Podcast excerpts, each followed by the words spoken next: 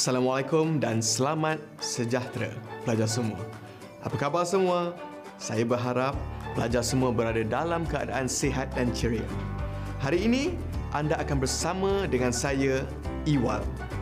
Untuk sesi pembelajaran bagi mata pelajaran Sains Sukan Tingkatan 6 Semester 1, kita sering menyaksikan pertandingan sukan di peringkat kampung, negeri, kebangsaan dan antarabangsa.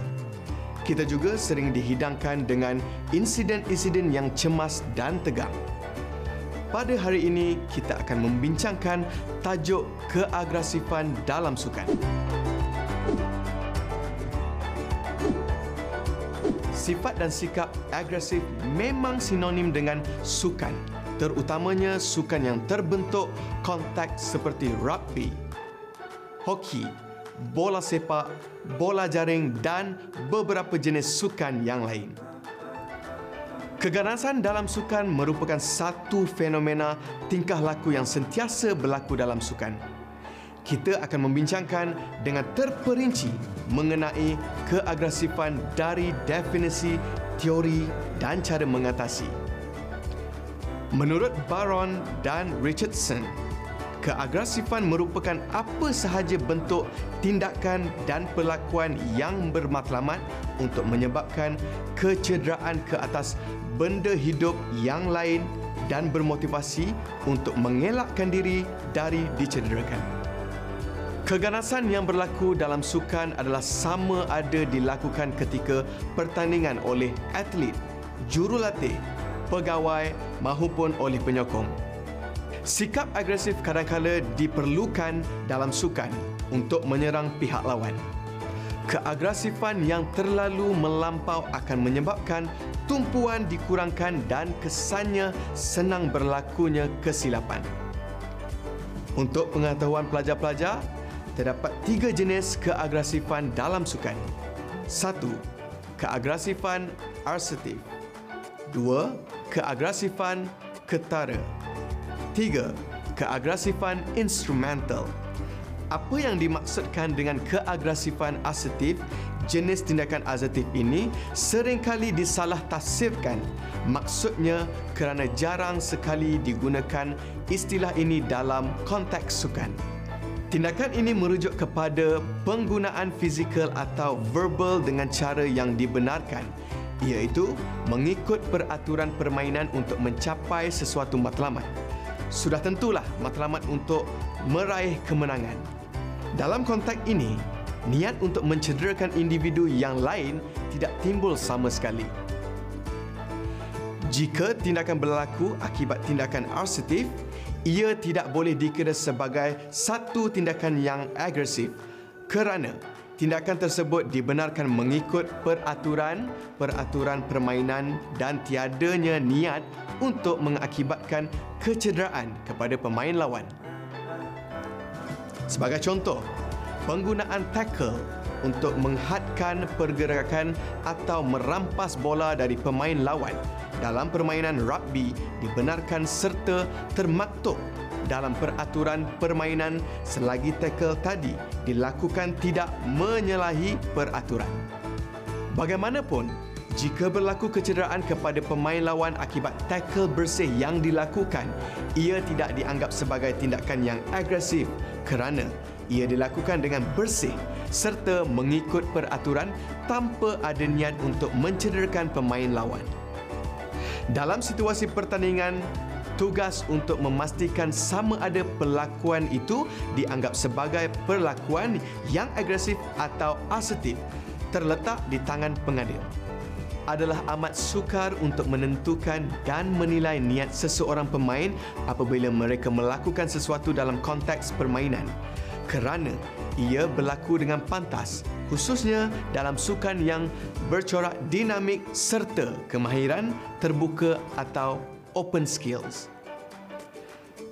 Bagi keagresifan ketara pula, ia merujuk kepada tindakan agresif yang berpunca daripada rasa marah dengan matlamat untuk mencederakan individu lain ataupun objek serta dengan niat untuk melihat individu tersebut mengalami kesakitan dan ganjarannya pula mendapat kepuasan apabila melihat individu tersebut tersiksa dengan kesakitan yang dialaminya. Sebagai contoh, seorang pemain penyerang telah dikasari sepanjang perlawanan oleh seorang pemain pertahanan pasukan lawan dengan cara yang agak kasar. Tetapi perlakuan kasar tersebut tidak dihukum oleh pengadil.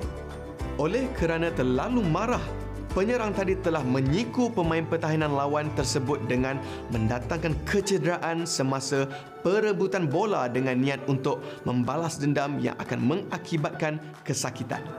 Tindakan ini dikategorikan sebagai keagresifan ketara kerana tindakan yang dibuat oleh penyerang tadi berdasarkan rasa marah dengan matlamat untuk mencederakan pemain pertahanan. Niatnya pula untuk mengakibatkan kesakitan kepada pemain pertahanan tersebut dan ganjarannya ialah kepuasan dengan melihat pemain tersebut menanggung derita kesakitan akibat tindakannya. Seterusnya, kita bincang pula keagresifan instrumental. Keagresifan instrumental merujuk kepada sesuatu tindakan dengan niat untuk mencederakan individu lain bermatlamat untuk mendapatkan faedah atau ganjaran luaran seperti kemenangan, hadiah atau prestige. Individu yang bertindak agresif tadi melihat tindakan tersebut sebagai instrumental, yakni perlu dilakukan untuk mencapai matlamatnya.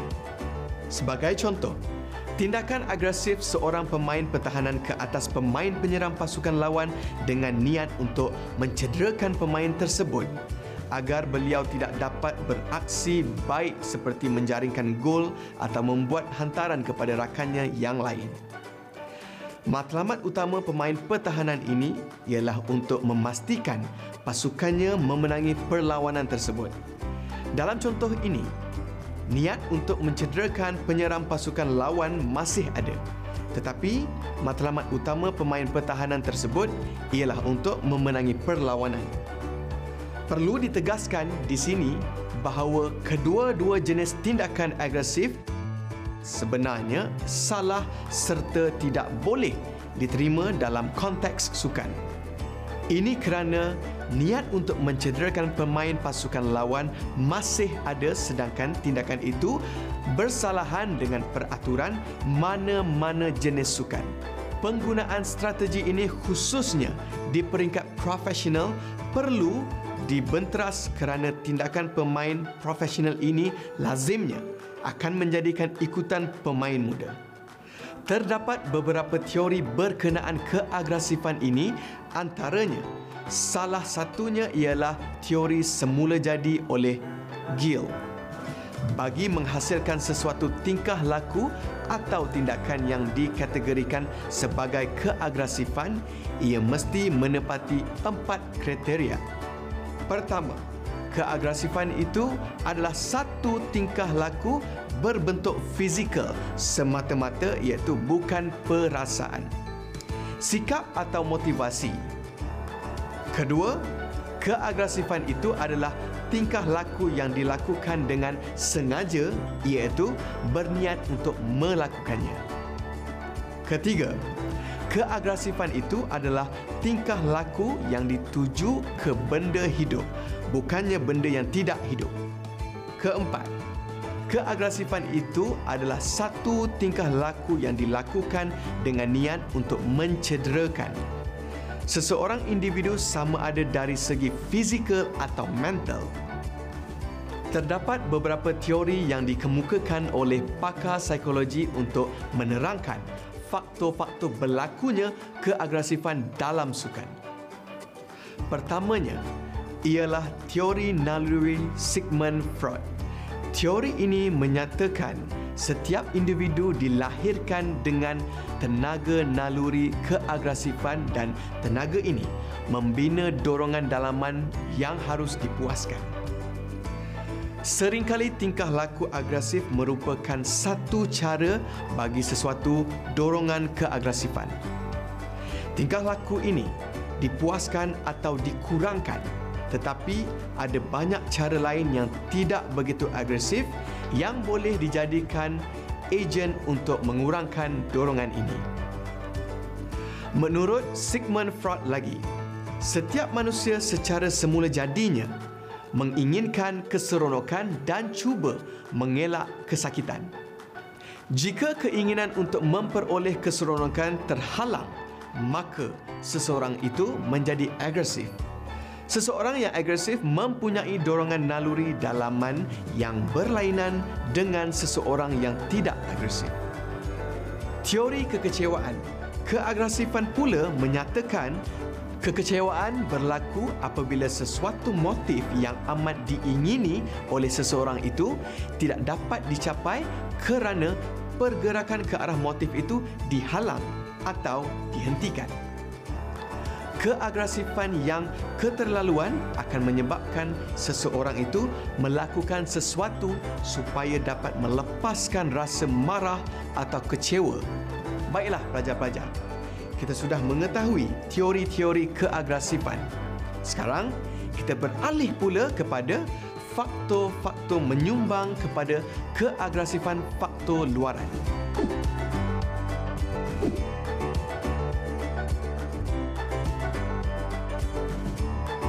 Keadaan cuaca yang terlalu panas akan meningkatkan darjah kepanasan tubuh badan jumlah air yang berkurang akibat dehidrasi akan meningkatkan suhu badan.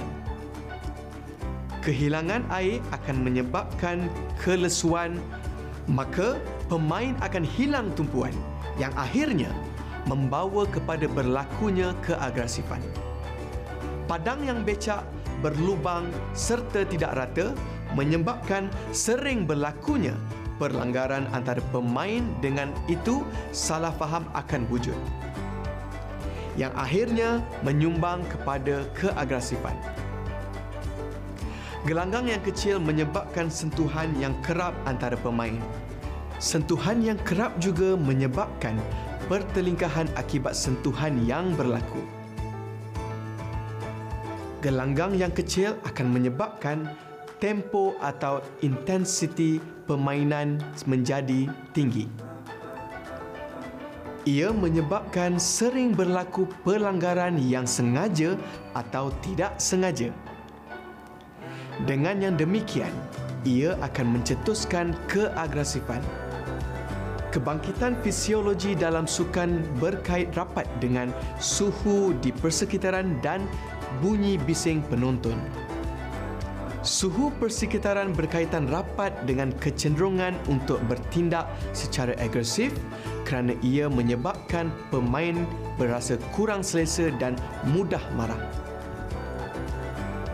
Justru itu, kesilapan yang sedikit atau tindakan yang dianggap keterlaluan yang dilakukan oleh orang lain ke atas pemain ini akan menjadikan pencetus kepada pemain tersebut untuk bertindak secara agresif. Manakala kebisingan penonton di stadium atau gelanggang boleh meningkatkan kebangkitan pemain sehingga ia boleh menggugat prestasi pemain tersebut. Kebisingan yang tinggi akan merangsang keagresifan. Seterusnya, faktor persepsi individu yang dikasari. Bagi faktor ini, keagresifan akan meningkat jika bakal mangsa merasakan berdasarkan persepsi beliau bahawa beliau akan dikasari oleh pihak lawan. Dalam konteks ini, persepsi tentang niat pemain lawan untuk mengasari seseorang individu adalah lebih kukuh dari kekalahan atau suasana pertandingan dalam mencetus tindakan yang agresif di kalangan pemain. Justeru itu, pemain yang menjangkakan bahawa beliau akan dikasari akan bertindak dengan cara yang sama ke atas pihak lawan.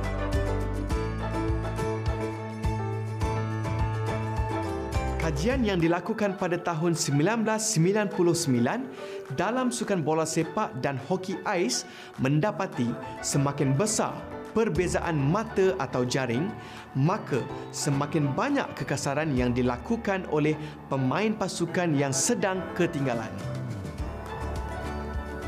Jika kedudukan adalah seri ataupun perbezaan jumlah mata kecil, kurang perlakuan yang agresif dilakukan kerana semua pihak yang terlibat iaitu pemain dan jurulatih khususnya bimbingan risiko yang bakal dihadapi jika pemain melakukan tindakan yang kasar dan agresif. Lokasi pertandingan juga menjadi faktor berlakunya keagresifan. Biasanya, pasukan yang bermain di tempat sendiri akan bertindak agresif kerana mereka mendapat sokongan penyokong sendiri serta ingin menjaga maruah pasukan sebagai tuan rumah. Ia bergantung juga kepada corak keagresifan yang ditonjolkan serta jenis sukan yang dipertandingkan.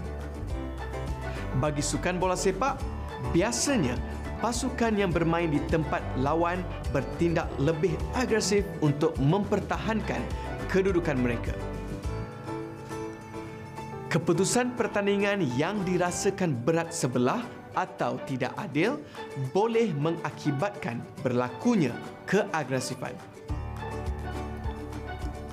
pemain pasukan yang tewas atau merasakan bahawa pasukannya tidak berpeluang untuk menang lazimnya lebih agresif jika dibandingkan dengan pemain pasukan yang memenangi perlawanan tersebut. Ini mungkin kerana rasa kecewa berdasarkan teori frustrasi agresif. Dari segi kedudukan pasukan dalam liga pula, pasukan yang berkedudukan di tempat teratas liga lazimnya kurang agresif jika dibandingkan dengan pasukan yang kedudukannya di bawah. Dari sudut teori frustrasi agresif, pasukan yang berjaya lazimnya sudah mencapai matlamat mereka sedangkan pasukan yang di bawah kecewa kerana gagal mencapai apa yang diidamkan. Justru itu, mereka bertindak secara agresif untuk meluahkan tekanan yang ditanggung. Kesan sampingan steroid juga boleh memberi peningkatan terhadap keagresifan seseorang individu.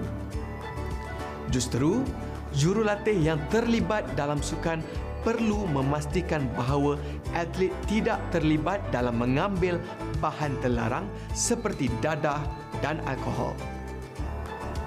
Sekarang kita beralih pula kepada kesan keagresifan.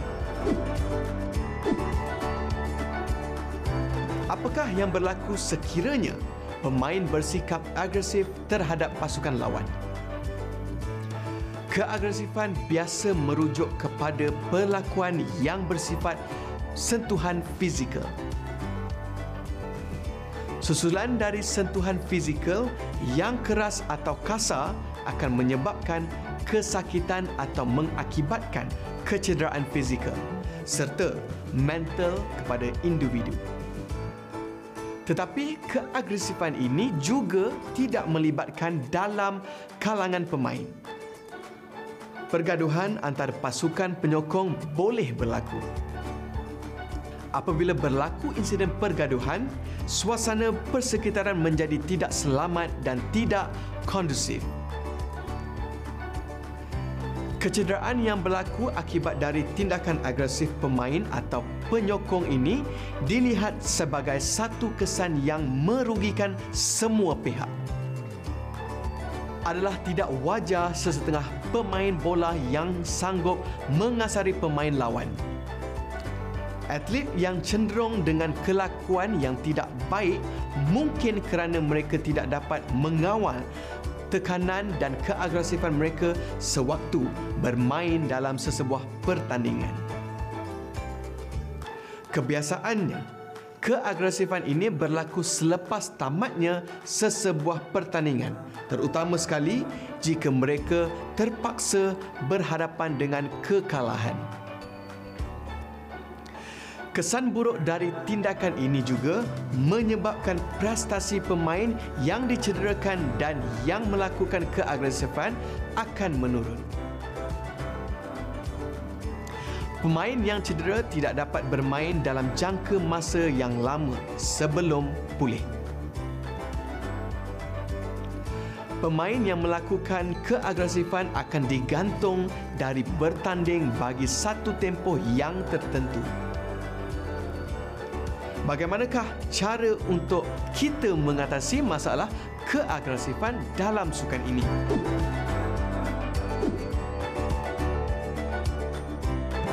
Kurikulum sukan perlu diperkenalkan di peringkat sekolah rendah lagi. Dalam kurikulum ini terdapat modul yang mengajar etika penonton dan pemain dalam sukan. Dengan pengajaran secara memperkenalkan pelbagai jenis program sukan, secara terus akan dapat menyemai nilai-nilai murni dan dapat membentuk semangat kesukanan tulen sejak di bangku sekolah rendah lagi. Dengan adanya program-program tersebut adalah diharapkan sikap mulia dan aktiviti sukan dapat dibentuk melalui pendidikan jasmani dan kegiatan kurikulum di peringkat awal sekolah. Setiap individu mempamerkan satu tingkah laku alternatif yang perlu dipraktikkan secara berulang kali supaya ia menjadi lazim pada dirinya. Antara tingkah laku tersebut adalah menggunakan masa lapang secara produktif, tegaskan pendirian, uruskan konflik yang dihadapi secara terbuka dan secara langsung tanpa berselindung. Elakkan tingkah laku menyalahkan orang lain. Berikan tindakan balas positif kepada orang lain. Nilai semula matlamat dan harapan. Berehat dan relaksasi buat sementara waktu. Jurulatih perlu memainkan peranan agar keganasan dapat dikawal apa yang perlu dilakukan adalah meleraikan kekusutan yang dialami atau dirasai oleh pemainnya daripada menimbulkan keganasan. Oleh itu, pemain-pemain akan mempunyai kemahiran mengawal emosi dan tindak balas hasil daripada kekecewaan tersebut. Jurulatih juga disarankan supaya tidak memberikan tekanan yang terlalu tinggi seperti memastikan kemenangan setiap kali bermain.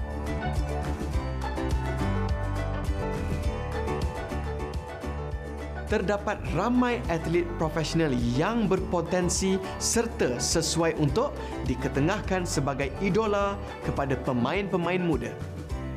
Ini akan membuka mata pemain bahawa kejayaan boleh dicapai secara bersih atlet yang melakukan kesalahan yang sama berulang kali perlu dihukum dengan hukuman yang berat kerana bukan sahaja mereka mencederakan atlet yang lain, malahan mereka menjadi contoh yang negatif kepada pemain-pemain muda.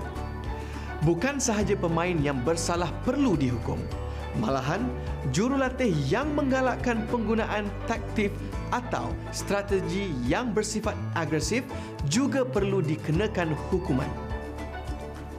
Semangat bermain secara adil bukan lagi menjadi pegangan jurulatih sedemikian. Justru itu, memang layaklah mereka ini dikenakan hukuman yang setimpal. Pemain atau pasukan yang bermain dengan bersih khususnya dalam keadaan tertekan perlu diberikan ganjaran kerana ia memerlukan tahap kesabaran yang tinggi untuk berbuat demikian. Ini akan menjadi iktibar untuk pemain atau pasukan yang lain di masa hadapan. Begitulah pelajar sekalian, perbincangan mengenai keagresifan dalam sukan. Seterusnya, kita beralih ke sesi uji minda. Soalan yang pertama, mudah sahaja. Senaraikan tiga jenis keagresifan. Ingat lagi? Yang pertama, keagresifan arsetif. Yang kedua, keagresifan ketara. Dan yang ketiga, keagresifan instrumental. Nyatakan dua faktor yang mempengaruhi keagresifan atau keganasan.